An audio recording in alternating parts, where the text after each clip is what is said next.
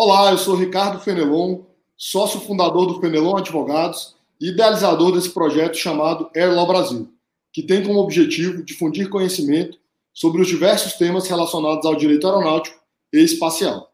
Essa ideia surgiu a partir de inúmeras mensagens que recebi nos últimos anos, tanto de colegas advogados quanto de estudantes interessados em se especializar na matéria. Nesse sentido, estamos convidando os maiores especialistas do Brasil no assunto para que eles possam contar um pouco sobre suas trajetórias profissionais, bem como avaliar um ou outro tema específico. Hoje temos a honra de receber o Dr. Ricardo Bernardi, sócio fundador da Bernardi Chinap Advogados. Nos últimos 27 anos, ele tem assessorado amplamente as principais companhias aéreas internacionais que operam no Brasil, seguradoras do ramo aeronáutico, empresas de fabricação de aeronaves e operadores aeroportuários, bem como empresas de financiamento e leasing de aeronaves, auxiliando arrendadoras e credoras estrangeiras em várias estruturas de transações. Sua atuação abrange toda a gama do direito aéreo, incluindo litígios relacionados a acidentes aéreos, ações de passageiros, ações de carga, contencioso comercial, direito regulatório aeronáutico e questões concorrenciais. Devido à sua experiência, Ricardo foi indicado como membro da comissão criada pelo Senado Federal Brasileiro para redigir projeto de lei do novo Código Brasileiro de Aeronáutica. Ele contribuiu com o capítulo intitulado A Regulação, a Regulação Aeronáutica, Transporte Aéreo Regular, no novo livro, no livro Regulação da Economia no Brasil, de 2003, e o capítulo Infraestrutura Aeroportuária no Contexto do Direito do Ambiente, para o livro Infraestrutura no Direito do Ambiente, publicado em 2016. Ricardo Bernardi também contribuiu com o capítulo Brazil, The Aviation Law Review, publicado pela Law Business Research, London, em 2013. Ele tem escrito artigos e palestrado sobre direito aeronáutico em diversas instituições e universidades, incluindo a Pontifícia Universidade Católica de São Paulo, a Associação dos Advogados de São Paulo, a International Air Transport Association, a IATA, a Latin American and Caribbean Air Transport Association, a ALTA, a American Bar Association e a Sociedade Brasileira de Direito Aeronáutico. Ele também é consultor da SBDA, instituição brasileira mais antiga dedicada ao estudo do direito aeronáutico, fundada em 1942. Ricardo Bernardi, seja muito bem-vindo ao Airlaw Brasil. Muito obrigado por ter aceitado o nosso convite. Bom, em primeiro lugar, eu que gostaria de agradecer e parabenizá-lo, Fenelon, pela iniciativa muito importante que você tem tomado e todo esse trabalho que você tem feito, que com certeza vai contribuir para engrandecer o setor do transporte aéreo, aviação em geral. O seu trabalho já foi muito importante como é, é, diretor da ANAC e certamente agora será tão importante quanto, até mais importante ainda, como advogado militante no setor. Parabéns e muito obrigado pelo convite. Muito, muito obrigado pela, pela gentileza, meu caro. Eu, eu gostaria de te pedir, para iniciar aqui esse bate-papo, contando um pouco sobre a sua carreira, como é que você foi é, parar nesse mundo do direito aeronáutico. Bem, é, é uma história, eu diria até antiga, né? É, eu sempre gostei de aviação. Meu pai era, ele era médico, mas ele gostava de pilotar é, por hobby. E desde pequeno eu sempre voei, né? mas nunca, nunca pilotei. Mas eu sempre gostei de, de, de voar. Meu, meu, meu paixão mesmo é o direito, né? E enfim, surgiu uma oportunidade logo após me formar é, de unir as duas coisas, né? Gostava de aviação, gostava de direito, então por que não trabalhar com direito no setor de aviação, né? Então a, a, a oportunidade surgiu, agarrei com as duas mãos é, e a partir daí, desde o começo da minha carreira em 1991, tive oportunidade de começar advogando com uma empresa estrangeira que iniciava suas atividades aqui no Brasil.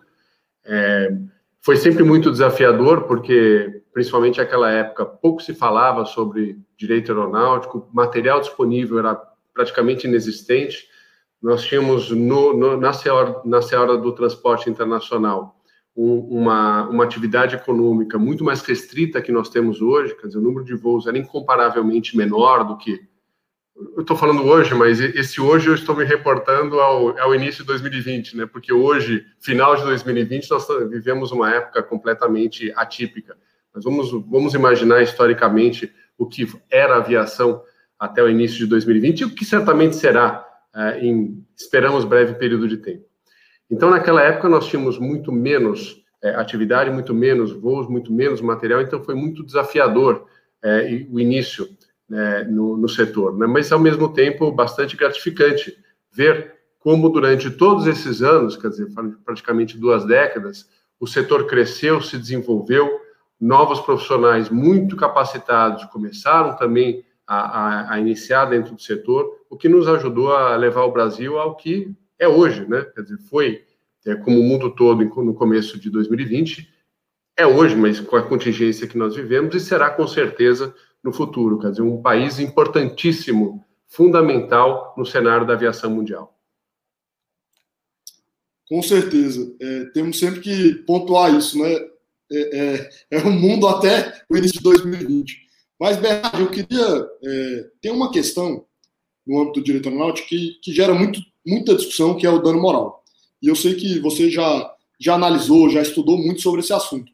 Por isso, nós gostaríamos de te pedir para fazer uma introdução é, e, e, e, explicar um pouco como é que você vê essa questão do dano moral dentro é, da aviação civil internacional e também doméstica. Perfeito. Eu acho que foi muito muito importante você pontuar internacional e doméstico, Fenelon, porque o dano moral é, afeta igualmente os dois. É, o, o, dano moral, na realidade, no Brasil, sofreu uma interpretação por parte dos tribunais, é, o que acabou por levar a um altíssimo índice de judicialização, não apenas no setor aeronáutico, mas em todos os setores. Né? Nós sabemos que, na sua essência, o dano moral vem aí é, servir é, para indenizar é, o sofrimento causado a consumidores ou qualquer pessoa. Né? O sofrimento, a, o dano à, à personalidade.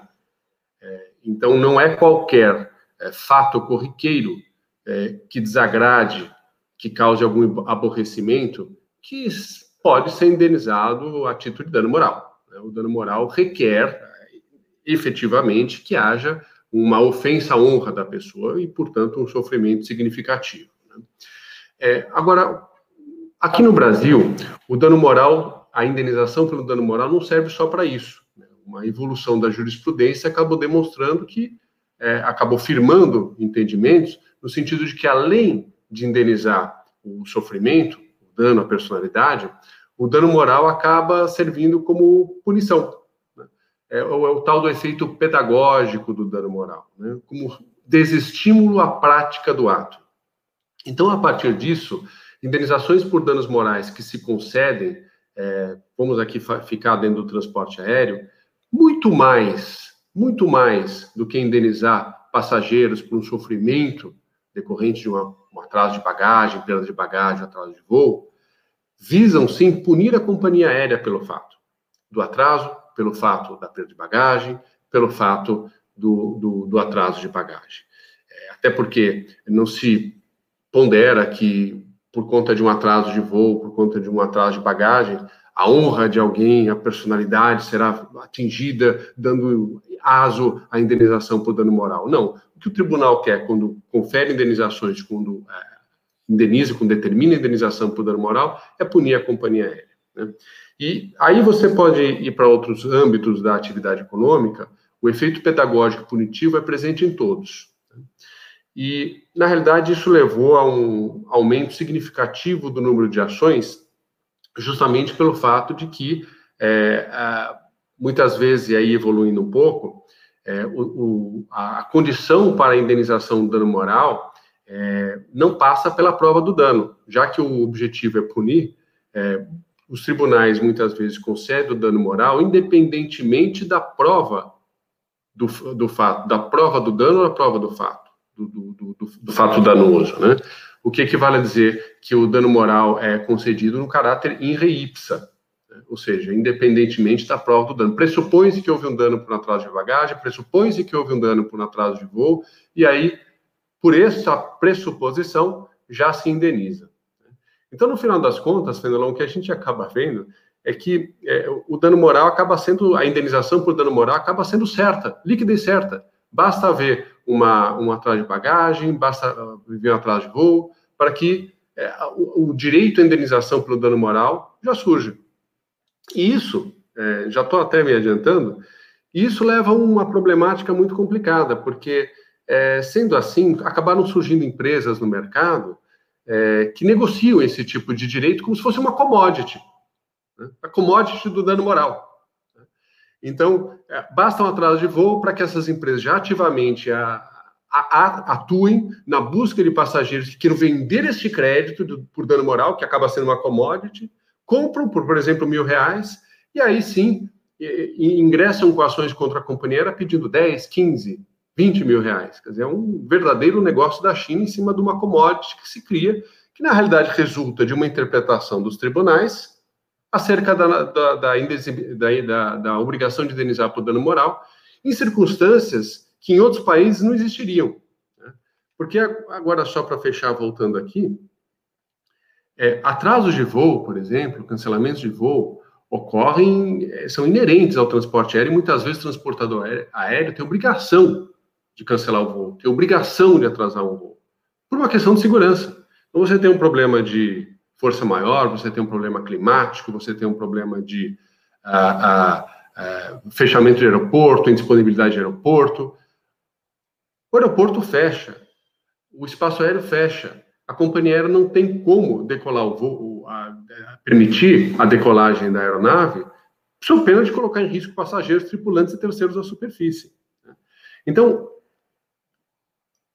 mesmo nessas circunstâncias, e nós temos visto muitos julgados que, pelo, pela, pela sistemática do dano moral em reipsa, determinam indenização por atrasos e cancelamentos, mesmo em força maior, em situações de força maior, ainda que a conduta da companhia não pudesse ter sido outra.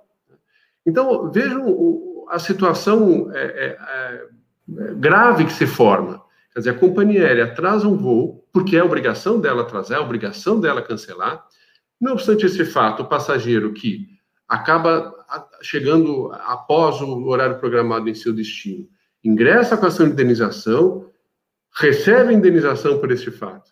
Quer dizer, isso fez com que o número de ações no Brasil se multiplicasse em níveis incomparáveis com qualquer outro país do mundo, porque em outros países do mundo não há esse tipo de entendimento. Em primeiro lugar, porque em outros países do mundo, eh, atraso de voo, bagagem não gera dano moral punitivo. Não gera dano moral, muito menos punitivo. Segundo, porque as pessoas não entram com ação de indenização porque o voo atrasou, porque se sabe que os voos podem atrasar. Essa é da essência do transporte aéreo. Né? Então, o que resulta aqui, e eu já fiz um estudo sobre isso, é que no Brasil nós temos uma, uma, uma percentagem e vamos, vamos sentar para vamos sentar para não cairmos duros de mais de 600 mil por cento, 600 mil por cento superiores em termos de litigiosidade comparado aos Estados Unidos, que é um país de litígio. Então, é, é, nós temos é, aqui no Brasil um, um volume de, de, litígios incomparável com qualquer país do mundo, mas incomparável em larga escala. O que cria um custo, Sei, por favor? 600, 600 mil por cento. 600 mil por cento, Fenelon. É, é, é uma coisa é, é fora de propósito. É, de, deixa eu aqui, eu até deveria ter, ter, já separado isso antes, mas, enfim, tá fácil aqui o dado. Eu vou, vou, vou passar aqui, porque é interessante, esse dado é, é muito forte, tá? Aqui. Vamos lá. É, números de 2019, tá? Nós temos, é, nos Estados Unidos, uma ação, eu fiz comparação, fizemos uma comparação entre, considerando o número de voos que, que as três empresas aéreas americanas principais atuam, é, possuem no Brasil, comparando os números é, que essas três empresas aéreas atuam, operam nos Estados Unidos, tá? Então, é, relação de, de, de, ações por voo, tá? Nos Estados Unidos, eles têm uma média de uma ação para cada 12.685 voos ok? No Brasil, nós temos uma ação para cada 1,8 voos. Olha a diferença.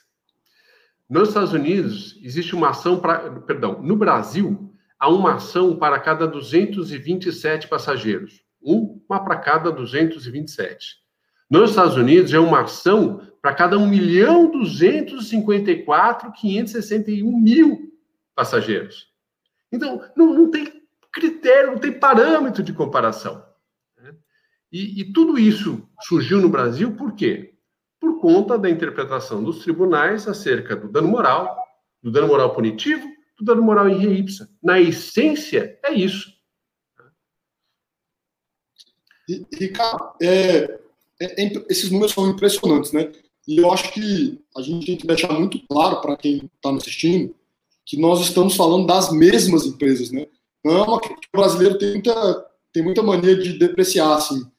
E, e, assim, nós estamos falando as mesmas empresas que, que prestam serviço lá e as mesmas empresas que prestam serviço aqui. Nós estamos comparando a mesma situação, né? É exatamente isso. São as mesmas empresas, a, a mesma situação, e um dado importante é o, o Brasil e as empresas que operam aqui já foram é, é, consideradas as empresas mais pontuais e mais eficazes, entre as mais pontuais e mais eficazes do mundo. Quer dizer, não Sim. é que aqui no Brasil exista um problema quanto à qualidade de serviços. Não é. O problema não é esse. Né? O problema é a interpretação do que, que, se espera de uma companhia aérea, o que ela é capaz, o que ela deve entregar. Né?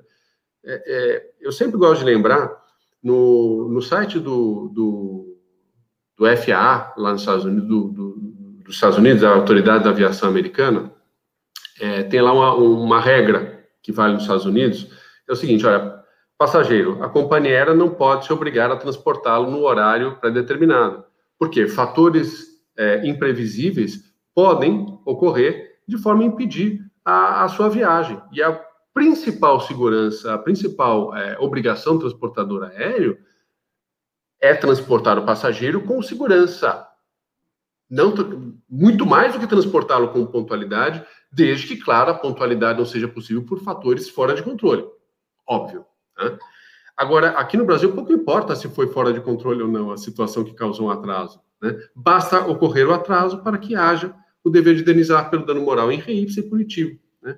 Então, nós temos que entender que isso está causando, além desse volume de judicialização absurdo que eu acabei de colocar, é, isso está provocando uma, é, uma, um verdadeiro efeito reflexo em desfavor do consumidor, né?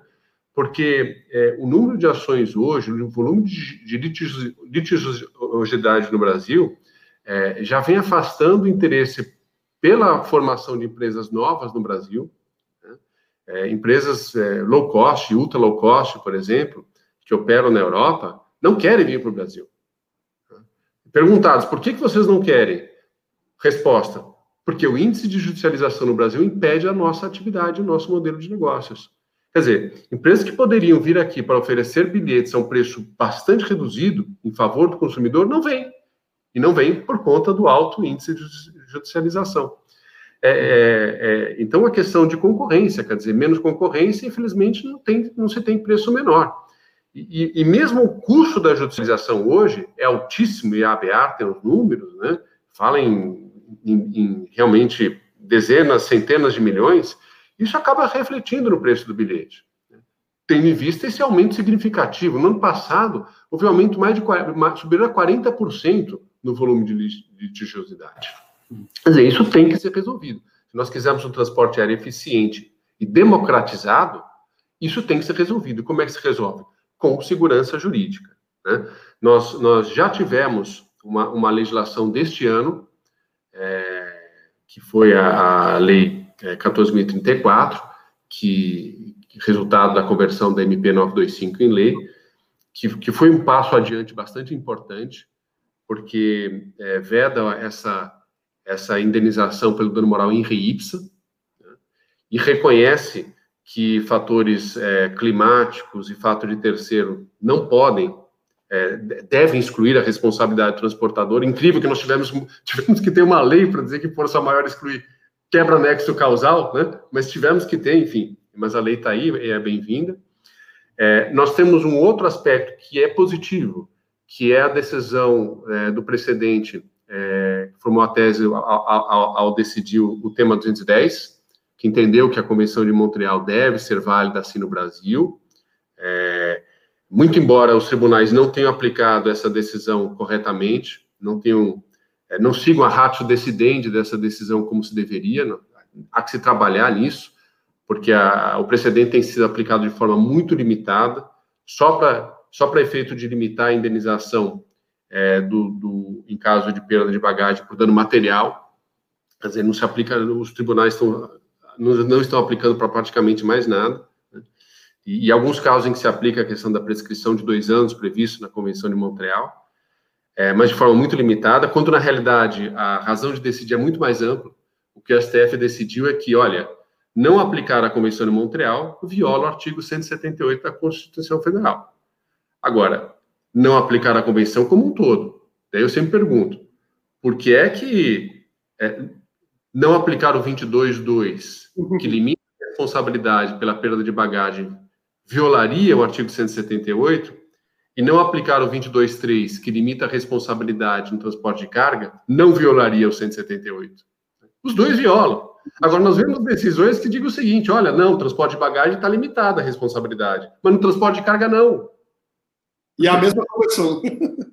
É, pois é, a mesma Constituição, o mesmo artigo 178, quer dizer. Então, nós temos que ter, é, aplicar ratio decidente da decisão de forma é, correta, para que nós tenhamos uma unicidade da posição dos tribunais, para que nós tenhamos segurança jurídica que permita os investimentos no setor, que permita as empresas de fora vir operar aqui, que permita que o transporte aéreo cresça, que seja democratizado, cujo valor das tarifas seja é, é reduzido para que todos possam se beneficiar do serviço. E a judicialização hoje impede isso. Sem dúvida. Eu, eu queria fazer dois comentários em cima dessa excelente explicação que você fez. Primeiro, é, me causa muito espanto do judiciário permitir que essas empresas que você comentou lucrem em cima disso. Que, no final das contas, está prejudicando todo mundo, porque prejudica as empresas aéreas, prejudica a grande maioria dos consumidores que pagam por esse aumento de custo, e aí a gente está tendo uma transferência de dinheiro para um determinado negócio que vende o judiciário, que vende o, é, exatamente essa decisão que ele já sabe que vai ter em relação ao dano moral. Então, assim, isso é uma coisa que me causa muito espanto. É, e a segunda é, questão, é, eu sei que nos últimos anos você atuou em milhares e milhares de, de processos. Tem, tem muitos casos assim desses é, malucos, igual nós vimos há uma, duas semanas, de sem entrar aqui no mérito de nada, mas de, de algumas pessoas que foram para o aeroporto errado, tinham um aeroporto, foram para outro e querem que a companhia seja responsabilizada por isso. É, sim, indo pela ordem, né?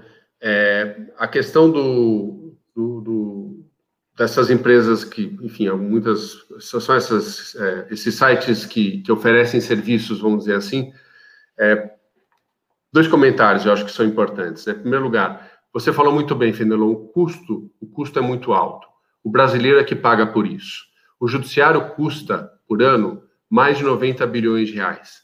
Quer dizer, são quatro, mais de 400 reais por brasileiro para manter essa máquina essa máquina que vem sido, sendo utilizada por algumas pessoas e por essas empresas como forma de obtenção de lucro.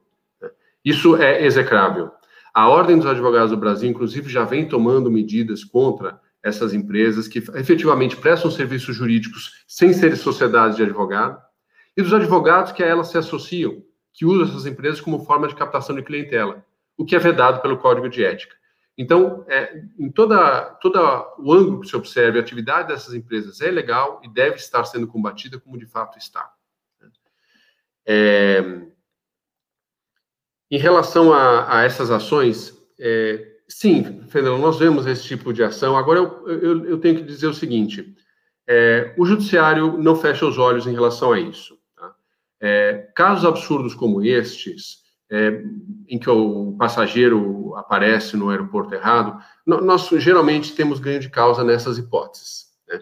O que eu digo, o problema maior não é este. Né? O problema maior é, é, são essas situações em que é, o, o, atraso de voo ocorre e a indenização vem é, em caráter in re ipsa, independentemente do motivo. Então, atraso de voo decorrente de um, de um furacão é, gerar direito à indenização por dano moral in re ipsa, este é o problema.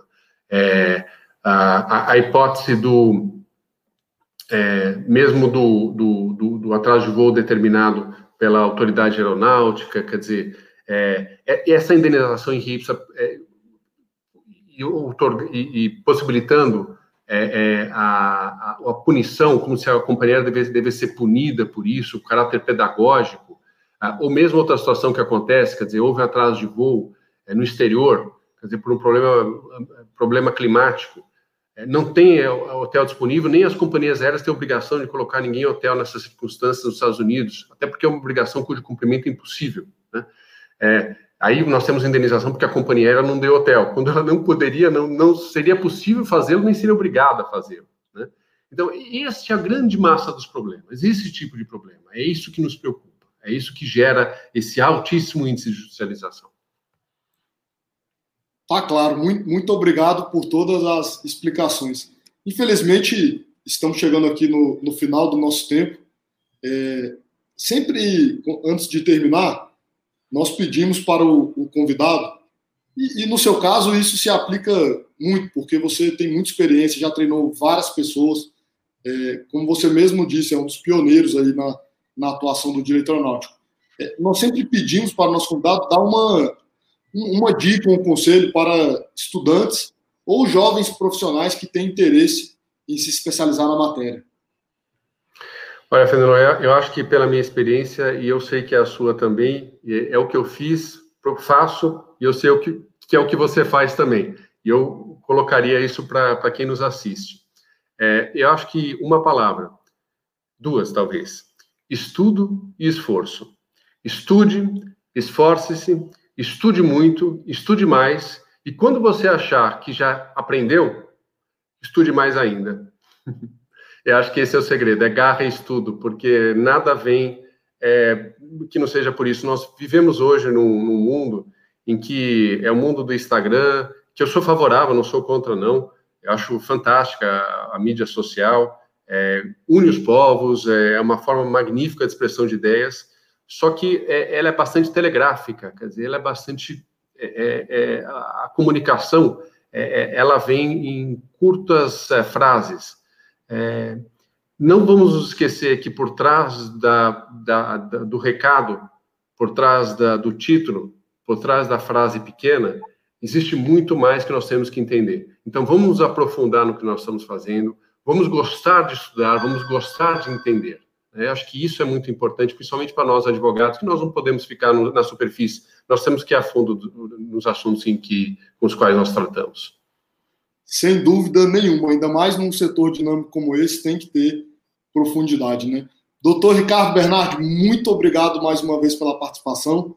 Foi realmente uma honra e espero que você volte em breve.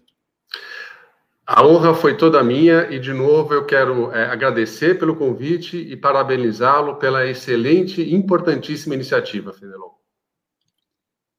Muito obrigado a todos que nos assistem, um abraço e até o próximo Airlaw Brasil.